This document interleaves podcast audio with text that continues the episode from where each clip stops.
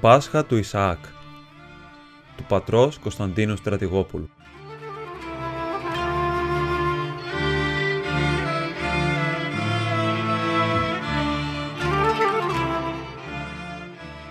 Εκείνη την ιστορία που θύμιζε ζωντανός συναξάρι νεομάρτυρος, μου την έλεγε η γιαγιά μου και έχει χαραχθεί βαθιά μέσα στη μνήμη μου.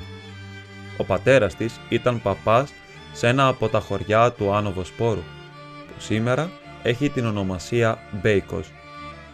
Ο πατήρ Αντώνιος, έτσι έλεγαν τον παπά, είχε πολλά παιδιά, ανάμεσά τους και τον Χριστόδουλο. Ο Χριστόδουλος ήταν 10 ετών όταν έγιναν εκείνα τα τρομερά γεγονότα. Μια μεγάλη Παρασκευή οι Εβραίοι έκλεψαν το παιδί και το πήραν μαζί τους. Την ίδια κιόλας μέρα το κάρφωσαν το παιδί σε ένα σταυρό, όπως τον Χριστό. Κάποιοι περαστικοί βρήκαν την άλλη μέρα τον Χριστόδουλο ανέστητο στον δρόμο. Μετά από λίγες μέρες, μέσα στην αναστάσιμη ατμόσφαιρα, πέθανε. Αυτή η διήγηση ήταν αληθινή πέρα για πέρα. Όταν πλησίαζε το Πάσχα, παρόμοιες διηγήσεις και θύμησες ανασκάλευαν το νου μας και μπαίναμε σε ένα πολεμικό κλίμα με τους Εβραίους. Αποκορύφωμα του κλίματος αυτού ήταν και το κάψιμο του Εβραίου που γινόταν Μεγάλη Παρασκευή το βράδυ μετά την περιφορά του επιταφείου. Στην γειτονιά μας, εκεί στο σταυροδρόμι, έμεναν πολλοί Εβραίοι. Κατά την διάρκεια όλης της χρονιάς είχαμε στις παρέες μας Εβραιόπουλα. Μας ένωνε η αντίθεσή μας με τα τουρκάκια.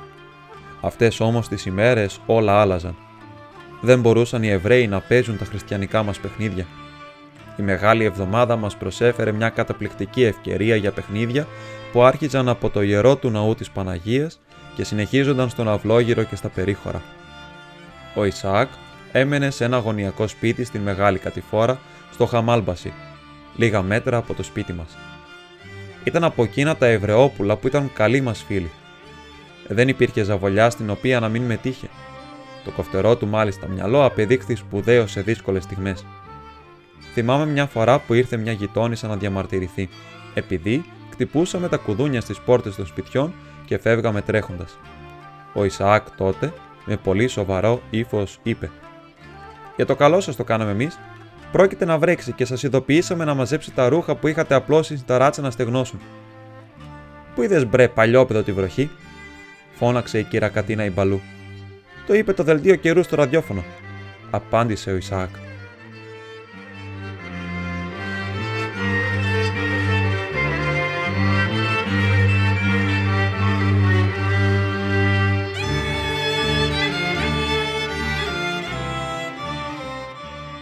Ο Ισαάκ λοιπόν, με το κοφτερό μυαλό που τόσες φορές μας έβγαλε από δύσκολες καταστάσεις, αυτή τη φορά γινόταν αποσυνάγωγος. Ήταν Εβραίος. Δεν μπορούσε τώρα να είναι μαζί μας. Αυτός, αυτήν την εβδομάδα τη μεγάλη, δεν μπορούσε να παίξει. Εμείς το βλέπαμε φυσικό. Ο Ισαάκ έπρεπε να τιμωρηθεί επειδή οι Εβραίοι είχαν σταυρώσει τον Χριστό. Ήταν Μεγάλη Παρασκευή, η μέρα του μεγάλου παιχνιδιού. Η εκκλησία έμενε ανοιχτή όλη την ημέρα. Κόβαμε λουλούδια, ραντίζαμε τον κόσμο με κολόνια, κρατούσαμε την τάξη στο ναό, κάναμε στον αυλόγυρο της εκκλησίας την περιφορά του επιταφείου και ένα σωρό άλλα πράγματα που μας ενθουσίαζαν. Κατά τη διάρκεια της ακολουθίας των μεγάλων ωρών, ήρθε μέσα στο ιερό, όπου ήμασταν μαζεμένοι, η είδηση. Ο Ισαάκ φάνηκε στον αυλόγυρο. Ο Ισαάκ στον αυλόγυρο? Αυτό ήταν απαράδεκτο. Τέτοια μέρα. «Ήρθε σίγουρα για να μας βεβηλώσει», είπε ο Σούλης ο Χερούκλας. «Ναι, σίγουρα», φώναξαν όλοι οι άλλοι. «Θα πρέπει να μάθει πως δεν μπορεί Εβραίος τέτοια μέρα να γυρνάει με το μέτωπο ψηλά, σαν να μην συμβαίνει τίποτε. Και το Χριστό σταύρωσαν και από το παιχνίδι θέλουν να υποφεληθούν», φώναξε ο Λάμπης ο Γο. Έτσι τον αποκαλούσαν, γιατί το γράμμα Ρο το πρόφερε Γο. Ο Σούλης ο Χερούκλας έλαβε αμέσως τον λόγο, αφού εθεωρείτο και ο φυσικός αρχηγός των παιδιών του ιερού. Στράφηκε σε μένα λέγοντας: «Ντίνο, θα πας να του πεις πως είναι ανεπιθύμητος. Εσύ το γνωρίζεις πιο καλά. Είναι και γείτονά σου». «Ναι», είπα. Έδειχνα όμως διστακτικός. «Φοβάσαι, ρε», μου είπε ο Σούλης και συνέχισε. «Εβραίος είναι, το κατάλαβες. Την εβδομάδα αυτή δεν πρέπει να τους αφήσουμε σε χλωρό κλαρί. Αυτοί σταύρωσαν τον Χριστό. Θα τους σταυρώσουμε κι εμείς». Ο Χριστός όμως δεν σταύρωσε αυτούς που τον σταύρωσαν, τόλμησα να πω. Τι λες ρε, τι είναι αυτό που άκουσαν τα αυτιά μου, χρονιάρα μέρα με τους Εβραίους είσαι, λέγε. Όχι, του είπα. Άσε λοιπόν τα λόγια και κάνε αυτό που λέω, γιατί χάθηκες. Πάσχα δεν θα κάνεις εσύ, και στο παιχνίδι κομμένος. Καλά, του είπα φοβισμένος.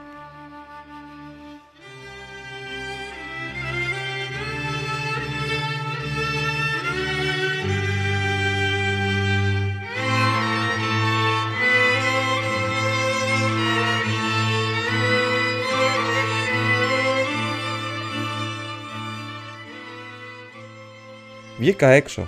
Ο Ισαάκ πράγματι βρισκόταν έξω. Τον πλησίασα αφού πήρα ύφος αυστηρό. «Ισαάκ, τι γυρεύεις εδώ?» «Γιατί να μην είμαι, ποιος μπορεί να με εμποδίσει?» Μετά, αφού άλλαξε τόνο, μου είπε εμπιστευτικά. «Ντίνο, τι έπαθες, πού είναι η καρδιακή μας φιλία?» «Ο Χριστός μας χωρίζει, Ισαάκ. Εσείς οι Εβραίοι σταυρώσατε τον Χριστό. Δεν μπορείτε να πατάτε εδώ τέτοια μέρα. Ο Χριστός σας όμως δεν έδιωξε κανένα από κοντά του. Ισαάκ, τώρα δεν γίνεται τίποτα. Μετά το Πάσχα θα είμαστε και πάλι φίλοι», είπα και έφυγα τρέχοντας επειδή δεν άντεχα την αναμέτρηση. Όταν τελείωσε η ακολουθία και άρχισαν τα γνωστά παιχνίδια στον αυλόγυρο, ένιωθα μια πλάκα να πιέζει το στήθος μου, σαν να ήμουν ένας από τους σταυρωτές του Χριστού. Είχα δίκιο ή άδικο. Δεν μπορούσα να χαρώ τη μέρα. Τότε βρήκα τη λύση. Την βρήκα καθώς στεκόμουν αφηρημένος μπροστά στον επιτάφιο, μπροστά στην άκρα ταπείνωση. Έπρεπε να κάνω κάτι. Αυτός που ήταν μέσα στον επιτάφιο έκανε τόσο μεγάλη συγκατάβαση. Πήρα την απόφασή μου. Πήγα στο σπίτι του Ισαάκ. Καθόταν στα σκαλοπάτια βλοσιρός. Μια λάμψη διαπέρασε τη ματιά του, αλλά εξωτερικά δεν το έδειξε. «Ισαάκ», του είπα. «Συγγνώμη για το πρωί. Εκπροσωπούσα, ξέρεις, μια ομάδα παιδιών. Γνωρίζεις την νοοτροπία. Σκέφτηκα όμως κάτι σπουδαίο. Θα πούμε στα παιδιά πως είσαι μεν Εβραίος, αλλά μέσα στην καρδιά σου αγαπάς τον Χριστό και λυπάσαι που οι Εβραίοι τον σταύρωσαν. Θα πεις πως δεν μπορείς να κάνεις αλλιώς». Ο Ισαάκ με παρατηρούσε με προσοχή, με ένα βλέμμα κοφτερό και αντρίκιο. «Ντίνο», μου είπε, «ούτε προφήτης να ήσουν. Έτσι σκέπτομαι αλήθεια». Εγώ πήρα μια βαθιά ανάσα. «Σε περιμένω το βράδυ στην περιφορά του επιταφείου. Τα παιδιά θα τα αναλάβω εγώ».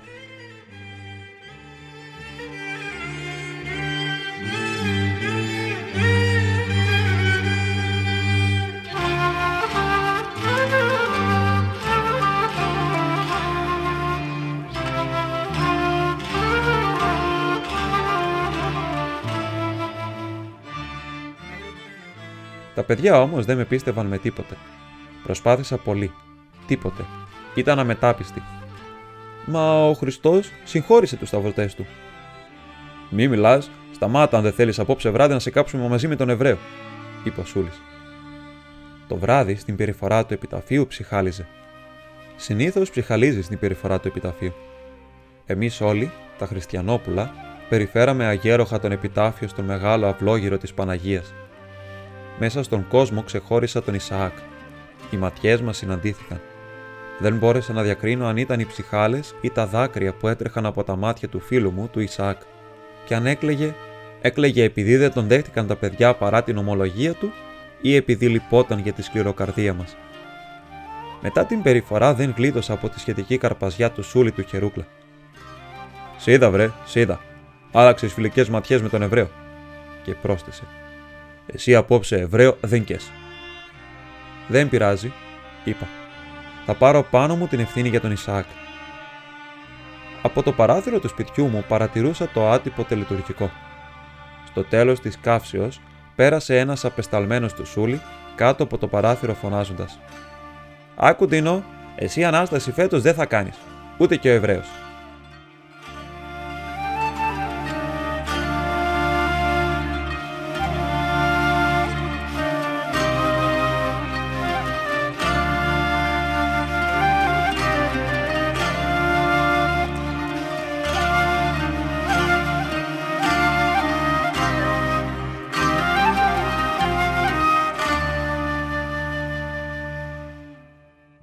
Η κρίσιμη στιγμή ήταν κατά την Ανάσταση. Στην πόλη πολλές χρονιές η Ανάσταση δεν γινόταν τα μεσάνυχτα, αλλά στις 5 το πρωί.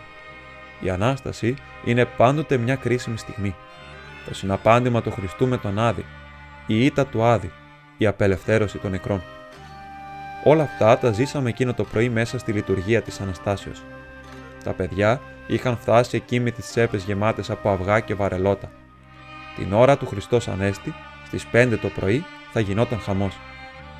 Αυγά ανάμεικτα με βαρελότα θα ταξίδευαν πάνω από τα κεφάλια μας. Είχα φτάσει φοβισμένος. Δεν τόλμησα να μπω στο ιερό. Τα παιδιά εξάλλου με παρατήρησαν λίγο περιφρονητικά. Στάθηκα πλάι στην εξέδρα, εκεί που θα γινόταν η Ανάσταση. «Δε φτελάβετε φως. Χριστός Ανέστη». Χαρά ανεκλάλητη. Ξέχασα τα πάντα. Χαιρόμουν πολύ. Δεν φοβόμουν το σούλι τον Χερούκλα, ούτε κανέναν. Χαιρόμουν ατελείωτα. Τα βαρελότα έδιναν τόνο πολεμικής ατμόσφαιρας. Κραυγές, πανδαιμόνιο χαράς και ανάμεσα στον θόρυβο άκουσα κάποιες κραυγές θυμωμένων ανθρώπων. Σαν να μάλωναν ή να έδερναν κάποιον. Στράφηκα προς τα εκεί μαζί με όλα τα παιδιά που ήταν σε απόσταση βολής. Ναι, ήταν πραγματικές κραυγές. Ο πατέρας του Ισαάκ είχε παρακολουθήσει το γιο του που έφυγε κρυφά από το σπίτι. Την ώρα του Χριστός Ανέστη άρχισε να τον χτυπάει αλίπητα. Πώς τόλμησε ένας Εβραίος να πει Χριστός Ανέστη. Ντροπή, μεγάλη ντροπή για την οικογένεια. Είδα τον Ισαάκ να αποδοπατείται από τον πατέρα του με μίσος. Τι είπες, Χριστός Ανέστη, φώναζε ξέφρενα εκείνος. Ο Ισαάκ ήταν σε άσχημη κατάσταση. Έτρεχε αίμα από το στόμα και τη μύτη του. Τόλμησε να πει: «Ναι, πατέρα, Χριστός Ανέστη, γιατί εμείς οι Εβραίοι τον σταυρώσαμε. Χριστός Ανέστη». Κυλιόταν κάτω σαν μάρτυρας, χωρίς γογγισμό, ψελίζοντας: «Χριστός Ανέστη». Μας θύμισε το μαρτύριο τόσων και τόσων που φώναξαν αυτό το Χριστός Ανέστη στα ματωμένα χώματα της πόλης. Μετά έμεινε ανέστητος. Δεν τολμήσαμε να πλησιάσουμε. Τα παιδιά είχαν παγώσει. Ο πατέρας του Ισαάκ τον άρπαξε στα χέρια του ή μάλλον τον έσερνε. Εμείς μείναμε άφωνοι. Ο Σούλης με κοίταξε. Τον κοίταξα, με φίλησε. «Αληθώς Ανέστη», είπε δακρυσμένος. «Ναι, αληθώς Ανέστη».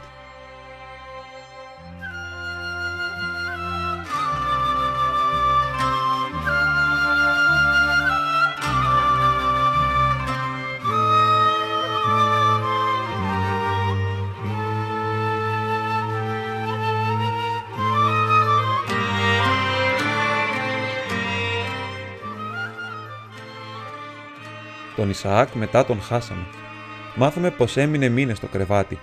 Έφυγαν από την γειτονιά. Μετά από χρόνια, κάποιος μου μίλησε για έναν ιερομόναχο σε μια σκήτη του Αγίου Όρους, που παλιά ζούσε στην πόλη και ήταν Εβραίος. Και μετά έγινε χριστιανός.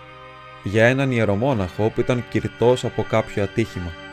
Ήταν σιωπηλός πάντα και έλεγε «Χριστός Ανέστη» σε όσους τον συναντούσαν.